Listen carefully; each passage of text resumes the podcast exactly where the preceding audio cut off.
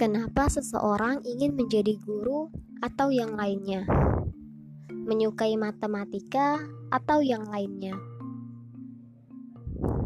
Karena ia menemukan role model yang mengagumkan bagi dirinya. Maka di hari esok, kelak aku akan menjadi guru idaman bagi murid-muridku.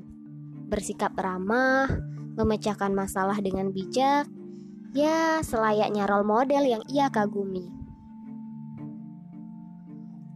Tahukah kamu, bukankah kita kerap kali menyebutkan doa-doa baik bagi role model tersebut? Merasa bersyukur telah mengenal mereka, karena melalui mereka kita menyadari bahwa menjaga perasaan orang lain tidak menyakiti hati adalah cara teranggun dalam bersikap. Dan ketahuilah, hanya ada dua hal yang tertanam dalam pikiran kita Pertama, ia adalah role model yang baik, maka kita akan selalu mengingat kebaikannya dan menganggapnya seperti malaikat. Kedua, ia adalah role model yang di mana hati kita menolak untuk menjadi sepertinya.